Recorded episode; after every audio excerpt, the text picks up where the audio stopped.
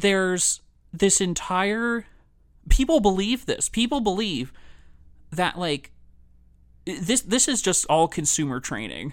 Like I mean like on the surface I imagine that like you know Disney wants, you know, progressive politics in their pieces of media blah blah blah. But this just helps them. This makes people so invested in Star Wars, right? Like the stakes are like your worldview is being destroyed. You're a white man and the Western world is decaying, and the only thing holding it back is having good Star Wars. And the evil feminists want to take it away from you. Like, all of these fucking videos are about this the rescue of Star Wars and the dismantling of Kathleen Kennedy's legacy, the complete failure of Kathleen Kennedy.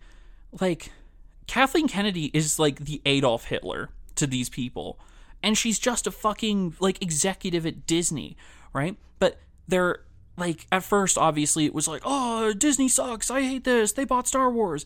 And now it's like there are there are the forces of good in Lucasfilm who are working behind the scenes with other patriots to disrupt and coup the bad hat, the bad people at Lucasfilm to make good Star Wars. They're a company. They own the Star Wars intellectual property, and they are making pieces of media that hit all of their audiences from newborns to people on their deathbeds. People on their deathbeds will be watching Star Wars The Bad Batch when they die of COVID-19. Like it's a they're a company. They know how to make profit. That's their sole goal.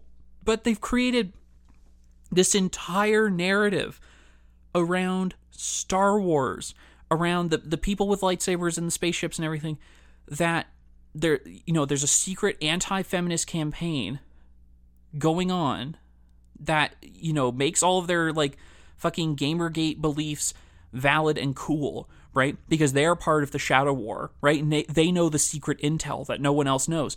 And the way they talk about it it is just qanon shit. They're just like like oh my god for god's sakes i'm gonna put in lucasfilm Kathleen Kennedy. Oh my god. Let's see what the results are.